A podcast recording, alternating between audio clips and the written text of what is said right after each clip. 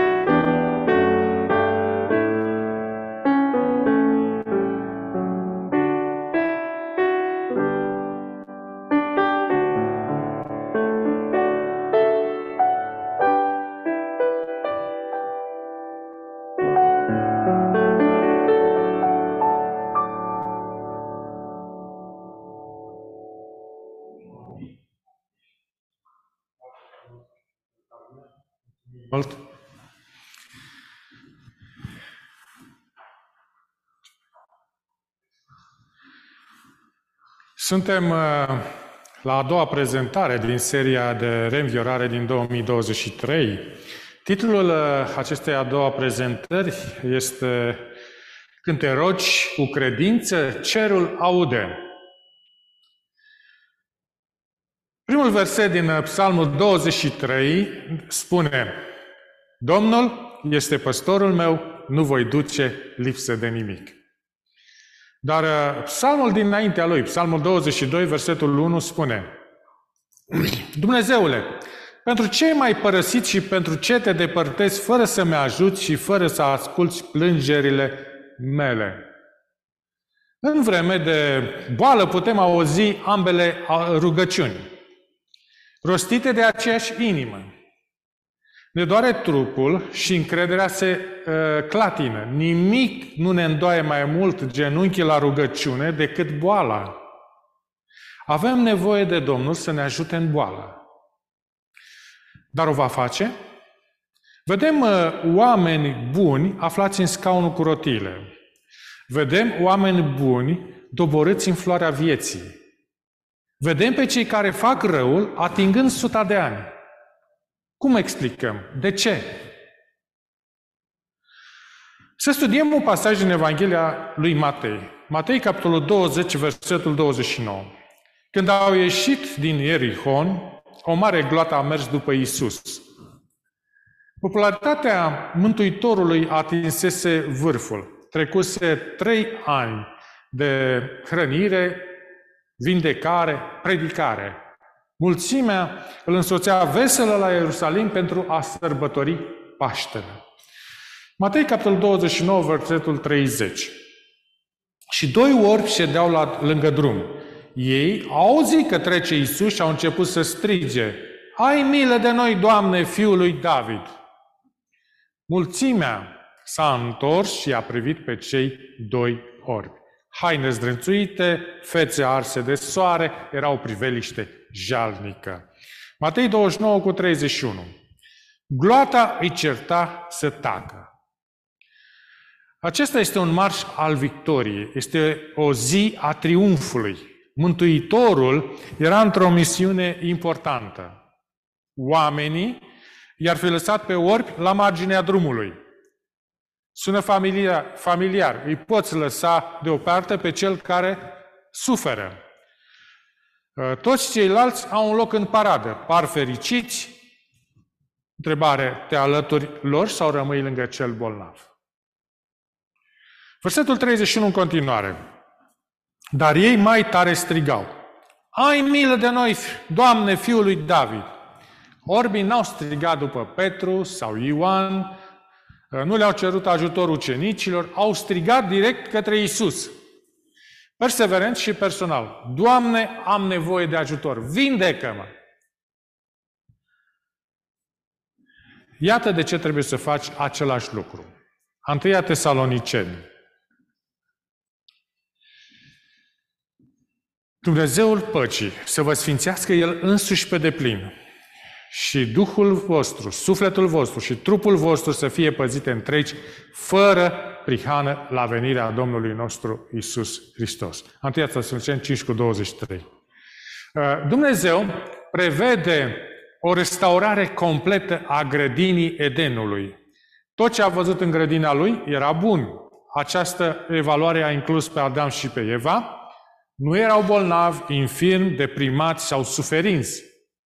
Erau sănătoși din punct de vedere spiritual și fizic. Când s-au răzvrătit, totul a decăzut. Adam și Eva au avut o ceartă cu Dumnezeu și unul cu celălalt, natura s-a dezechilibrat și corpul uman s-a dezechilibrat. Păcatul a deschis uh, ușa și boala a intrat. Și odată cu păcatul a venit și moartea. Romani, capitolul 5, versetul 12 spune Printr-un singur om a intrat păcatul în lume și prin păcat a intrat moartea și astfel moartea a trecut asupra tuturor oamenilor din pricină că toți au păcătuit. Păcatul și boala sunt intruși, Sunt consecințe ale neascultării. Dar ele au fost uh, și sunt vindecate de același răscumpărător. El ne va lua atât păcatul cât și boala. Când uh, Matei a văzut numărul mare de vindecări din uh, Galileea și a adus aminte de profeția lui Isaia, Matei, capitolul 18, versetul 17, ca să se împlinească ce fusese vestit prin prorocul Isaia care zice, El a luat asupra Lui neputințele noastre și a purtat bolile noastre. Și atunci, de ce ne mai îmbolnăvim? Din același motiv pentru care încă păcătuim. Aceasta este o lume căzută. Iar împărăția este o împărăție care vine. Boala și păcatul încă pânze, împânzesc planeta. Uh, dar nici păcatul, nici boala nu vor avea stăpânirea asupra poporului lui Dumnezeu. Păcatul nu ne poate condamna. Boala nu ne poate distruge. Pentru că Hristos este răscumpărătorul nostru. Păcatul devine o vitrină a harului său. Boala devine o demonstrare a capacității lui Dumnezeu de a vindeca. Nu suntem victele cel, uh, celulelor rebele. Nu trăim suspectul morților sau al emoțiilor incontrolabile. Fiecare fibră și umbră, uh, undă cerebrală răspunde la comanda lui Dumnezeu. El este în control. Deci, dacă ești bolnav, strigă către El. La urma urmei, îi aparții Lui. 1 Corinteni, capitolul 6, versetul 20. Spune așa, Căci ați fost cumpărați cu un preț. Proslăviți dar pe Dumnezeu în trupul și în Duhul vostru, care sunt ale lui Dumnezeu. Dumnezeu te va vindeca, instantaneu sau treptat în cele din urmă. El uh, te poate vindeca instantaneu așa cum a făcut cu femeia gârbovă, din Luca capitolul 13, versetul 12 la 13, care spune, când a văzut-o Iisus, a chemat-o și a zis, femeie, ești legată de neputința ta. Și a întins mâinile peste ea. Îndată s-a îndreptat și slăvea pe Dumnezeu. El poate face aceasta și pentru tine. Sau te poate vindeca treptat. În cazul uh, unui orb din Betsaida. Mântuitorul l-a vindecat în etape. L-a luat departe de mulțime, iar Marcu, capitolul 8, versetul 23 la 25 spune Iisus a luat pe orb de mână, l-a scos afară din sat, apoi a pus cuipat pe ochi și a pus mâinile peste el și l-a întrebat, vezi ceva? El s-a uitat și a zis, văd niște oameni umblând, dar mi se par ca niște copaci. Iisus i-a pus din nou mâinile pe ochi, apoi i-a sus să uite țintă. Și când s-a uitat, a fost tămăduit și a văzut toate lucrurile desăvârșit. Cu toate acestea, cea mai mare speranță este în vindecarea noastră supremă. În uh, cer, Dumnezeu ne va readuce trupurile la starea perfectă. 1 Ioan, capitolul 3, versetul 2, spune că Știm că atunci când se va arăta El, vom fi ca El, pentru că îl vom vedea așa cum este. Aștepți ca Mântuitorul să te vindece? Prinde speranța din episodul celor doi orbi. Matei 20, versetul 30 ne spune că Iisus s-a oprit. Mântuitorul a stat pe loc. Ceva i-a atras atenția. Ceva i-a întrerupt călătoria. Ce a auzit el? O rugăciune? un apel de ajutor, Mântuitorul a auzit cuvintele și s-a oprit. Și el încă o face. Versetul 32, în continuare. I-a chemat și le-a zis, ce vreți să vă fac? Matei 20 cu versetul 33. Doamne, i-au zis ei, să ni se deschide ochii. Și azi, Mântuitorul întreabă, ce vreți să fac pentru tine? Doamne, vindecă această afecțiune a inimii, elimină această artrită, restabilește-mi auzul. Matei 20 cu 34 ne spune, lui Isus i s-a făcut milă de ei, s-a atins de ochii lor și îndată orbi și-au căpătat vederea și au mers după el. Isus s-a oprit acolo unde alții se îndepărtaseră. I-a vindecat pe cei doi. Și El te va vindeca și pe tine. Poate să te vindece instantaneu, El poate alege să te vindece treptat, dar un lucru este sigur.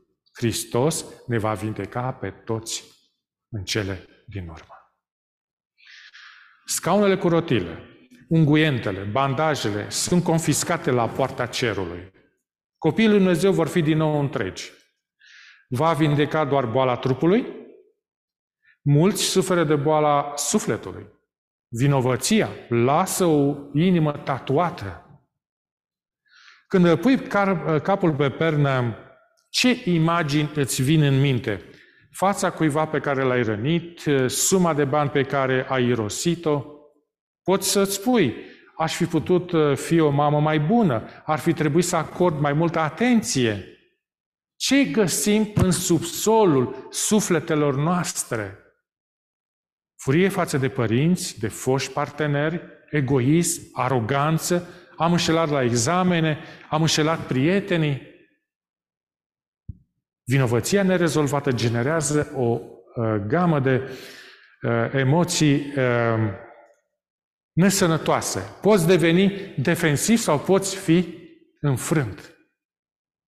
Persoana defensivă ține scheletul în dulap și nu spune nimănui, nu admite nimic, nu caută iertare, ci caută să-și salveze imaginea. Persoanele defensive construiesc ziduri în jurul trecutului.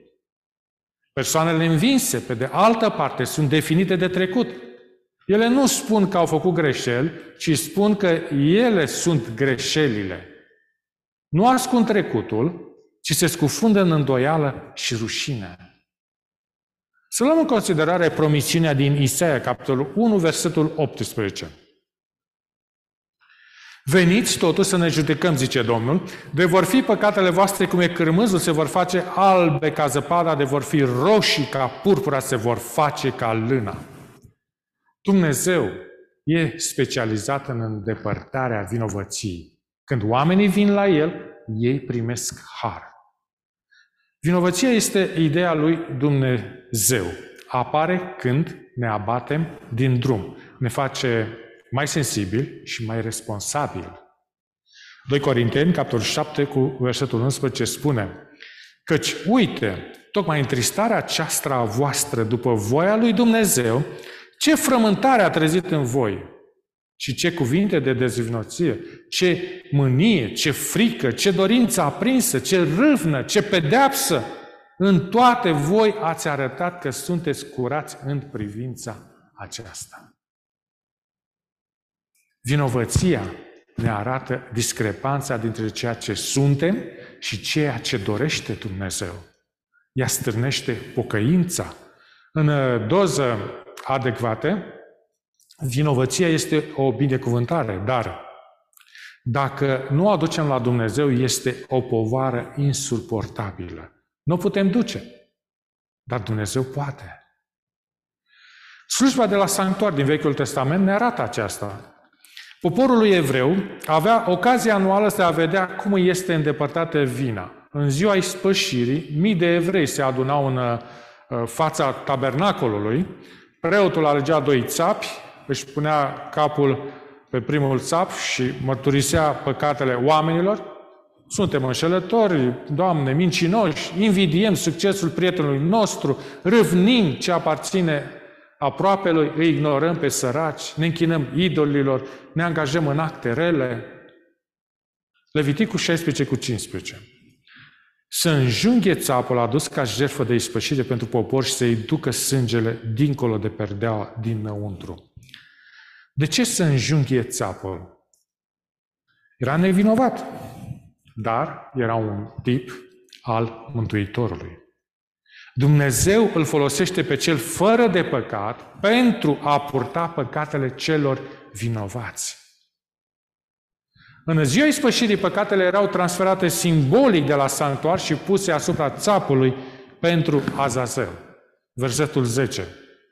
Iar țapul care a ieșit la sorți pentru Azazel să fie pus înaintea să, pu- să fie pus viu înaintea Domnului ca să slujească pentru facerea ispășirii și să îi se dea drumul în pustiu pentru Azazel. Oamenii priveau uh, cum cineva aduce animalul departe. Așteptau până când bărbatul reapărea cu mâinile goale și lecția era clară. Dumnezeu îndepărtase vinovăția de la poporul său. Isaia, capitolul 53, versetul 6, spune că Domnul a făcut să cadă asupra lui nelegirea noastră a tuturor. Dacă ești în Hristos, păcatul tău a dispărut. A fost văzut ultima oară pe spatele purtătorului de păcate, în timp ce se îndrepta spre valea morții. Învierea lui ne dă putere asupra păcatului. Gândește-te la tine, eliberat de vinovăție. Acest lucru poate fi dificil. Te-ai târât în uh, jurul tău trecutul atât de mult încât nu te poți imagina fără el. Dumnezeu poate. Uh, el vede o revizuire a scenariului tău doar pentru că ai fost un răfăcător în actul 1, nu trebuie să fii un altul în actul 2. El poate să facă lucrurile noi. Uh, Marcu, capitolul 2, versetul 10 uh, spune Fiul omului are putere pe pământ să ierte păcatele. Punct. Sfârșitul discuției. Hristos are ultimul cuvânt. El și-a făcut partea lui. Acum, fă-o pe a ta. dă lui Dumnezeu vinovăția ta. Roagă-te, Doamne, iartă-mă. Spune ce ai făcut. Nu pentru că El n-ar ști, dar pentru ca tu să-ți pui vinovăția pe spatele purtătorului de păcate. Faceți lucru de câte ori este necesar. Nu reține nimic. Niciun păcat nu este prea vechi sau prea recent, prea rău sau nesemnificativ. Fii concret în mărturisirea ta. Spune păcatului pe nume. Intră în cât mai multe detalii cât poți. Ești tentat să spui, Doamne, iartă-mă, sunt un păcătos, dar asta nu funcționează. Exact. Pentru ce ai nevoie de iertare? Pentru că ești o persoană rea? Este prea general. Pentru că ți-ai pierdut răbdarea și l-ai numit nebun pe un uh, coleg? Da, aceasta este specific și poți să, să-l mărturisești. Mărturisirea nu este o pedeapsă pentru păcat. Este o izolare a păcatului. Uh, astfel încât să poată fi expus și extras. Hristos este suficient de puternic pentru a-ți duce păcatul. Nu a spus că va face aceasta? Psalmul 103, versetul 12. Cât este de departe răsăritul de apus, atât de mult îndepărtează El fără de legile noastre de la noi. Trăim într-o lume încărcată de vinovăție. Dar sunt oameni care au descoperit harul lui Dumnezeu. El, ei nu și neacă vinovăția în alcool, nici nu o alungă prin consiliere, ci o dau mai departe. O dau Domnului. Dumnezeu vrea să fii printre ei. A sosit timpul pentru un început curat. Dumnezeu nu vede semnele trecutului tău. Știi ce vede El? Să citim Isaia, capitolul 49, versetul 16. Iată, te-am săpat pe mâinile mele și zidurile tale sunt întotdeauna înaintea ochilor mei. Dumnezeu a scris numele tău acolo unde îl poate vedea. În cele din urmă, acesta este singurul tatuaj care contează. Până acum a fost vorba despre tine. Tu ai înțeles că trebuie să te rogi când ești în suferință sau apăsat de vinovăție. Dar semenul tău nu știe să uh, sau nu face așa. Roagă-te tu pentru el. Să ne oprim în pilda din Luca, capitolul 11, versetul 5 la 9. Dacă unul dintre voi are un prieten și se duce la el la miezul nopții și zice, prietene, nu promutem trei pâini, căci a venit la mine de pe drum un prieten al meu și n-am ce-i pune înainte. Și dacă dinăuntru casei prieten casei lui, prietenul acesta îi răspunde, nu mă tulbura, acum ușa este încuiată, copiii mei sunt cu mine în pat, nu pot să mă scol să-ți dau pâini. Vă spun, chiar dacă nu s-ar scula să-i le dea pentru că este prieten, Totuși, măcar pentru stăruința lui supărătoare, tot se va scula și îi va da tot ce îi trebuie. De aceea și eu vă spun, cereți și vi se va da, căutați și veți găsi, bateți și vi se va deschide. Tu ești acela care sună la, miezul, la ușă la miezul nopții. Cartierul este liniștit, străzile sunt nemișcate, cerul este întunecat. La fel și casa cu două etaje a prietenului tău. Dar totuși sun la ușă. Nu o dată sau de două ori, de trei ori. Ce cauți aici, întreabă prietenul. Tu răspunzi, un prieten de-al meu tocmai a sosit în vizită și nu am ce să-i dau să mănânce. Proprietarul casei mormăie, dar tu insisti, haide te rog, în cele de urmă prietenul acceptă, te invită și te duce în cămara lui. Umpli un coș cu mâncare și lei acasă și oaspetele tău, surpriză, nu trebuie să meargă la culcare flămând. Totul pentru că ai vorbit în numele al cuiva. Aceasta este rugăciunea de mijlocire în forma ei pură. Este confluența dintre sărăcie și întresneală. Părinte, ești bun, aproapele meu are nevoie de ajutor, nu pot să-l ajut, dar Tu, Doamne, Tu poți. Nu pot să-l vindec, dar, Doamne, Tu poți. Această rugăciune atrage atenția lui Dumnezeu. La urma urmei, dacă un prieten nemulțumit uh, va ajuta, cu atât mai mult va ajuta Dumnezeu. El nu doarme niciodată, nu este niciodată iritat. Când bați la ușa lui, el răspunde rapid. Mântuitorul niciodată n-a refuzat o rugăciune de mișlocire. Petru a mijlocit pentru soacra lui bolnavă. Sutașul roman a făcut o cerere pentru servitorul său bolnav. Iair a avut o fică bolnavă. O femeie din Canaan a avea o fică stăpânită de demoni. De la răsăritul soarelui până la apusul lui, Mântuitorul a auzit un apel unul după altul.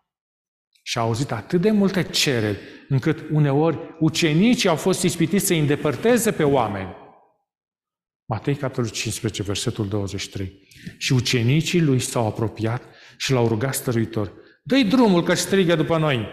Dar Hristos nu i-a dat drumul femeii din Canaan, ci a împlinit cererea. Matei, capitolul 15, versetul 30.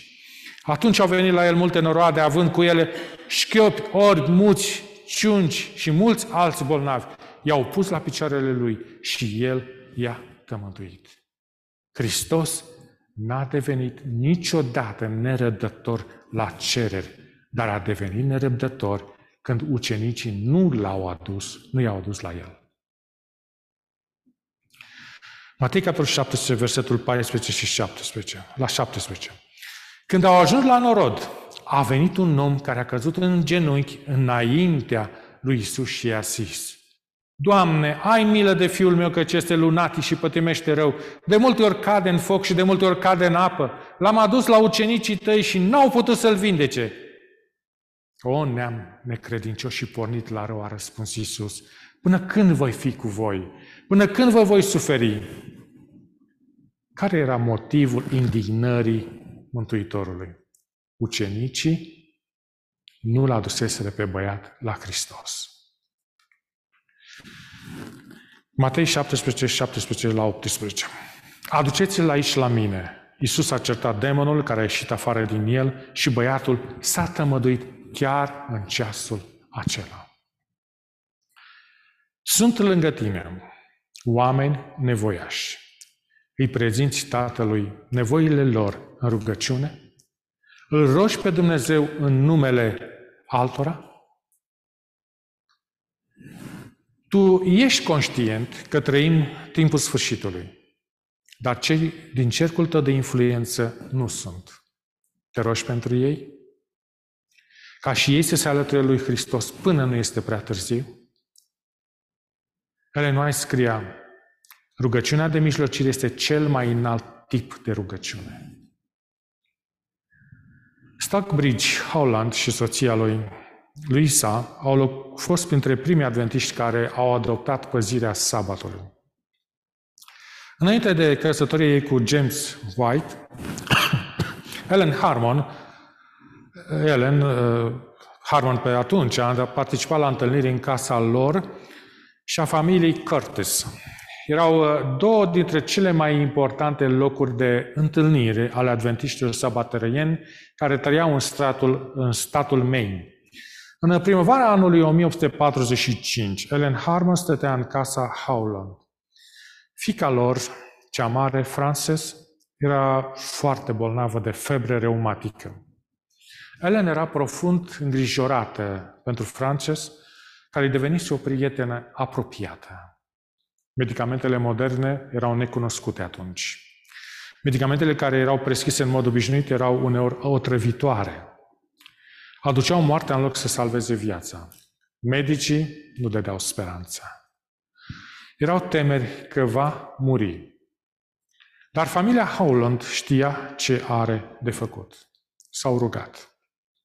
Tatăl credea că Dumnezeu îi poate vindeca fica. Credincioșii s-au adunat în casa lui pentru rugăciune. Erau acolo și Ellen Harmon și Mercy Curtis. S-au rugat fierbinte pentru vindecarea ei. După ce s-au rugat, cineva a spus, de ce nu merge cineva la etaj pentru a încuraja pe Frances să se ridice din pat? Femeia care s-a oferit voluntar a fost Mercy Curtis. A luat-o pe Frances de mână și a spus, Frances, în numele Domnului, ridică-te și fii sănătoasă. Frances s-a ridicat imediat din pat, era complet vindecată. Una este să te rogi, dar alta este să te rogi cu credință. Oare la câte rugăciuni s-ar răspunde afirmativ? Dacă cei care se roagă ar avea credință? Când te rogi pentru vindecarea bolii, amintește de cei doi orbi care au primit vederea. Când te rogi pentru mântuirea familiei tale, amintește că reformatorul John Knox s-a rugat pentru o întreagă națiune. Dăm Scoția sau mor? Petrecea mult timp îngenunchiat în rugăciune pentru mântuirea poporului său. Regina catolică Maria Stuart a Scoției spunea Mă tem mai mult de John Knox decât de o armată de 20.000 de soldați. Regina se temea de rugăciunile lui. Diavolul tremură când un copil al lui Dumnezeu se roagă.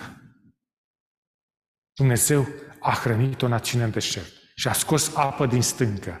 A deschis o autostradă prin Marea Roșie. A tulburat Egiptul prin plăci fără precedent. El este același care va deschide o cale și pentru tine. O cale despre care tu nu știi nimic. Dumnezeu te invită prin Psalmul 81, versetul 10. Deschideți gura larg și ți-o voi umple. Rugăciunea recunoaște incapacitatea noastră și capacitatea lui Dumnezeu. Venim cu mâinile goale, dar cu mari speranțe. De ce? Pentru că Efeseni, capitolul 3, versetul 20 spune El poate să facă nespus mai mult decât cerem sau gândim noi. Dumnezeul cerului este Dumnezeul miracolelor, al darurilor și al eliberărilor. Așteaptă lucruri mari de la Dumnezeu. Îndrăznește lucruri mari pentru El. Și Dumnezeu să ne ajute la aceasta. Amin.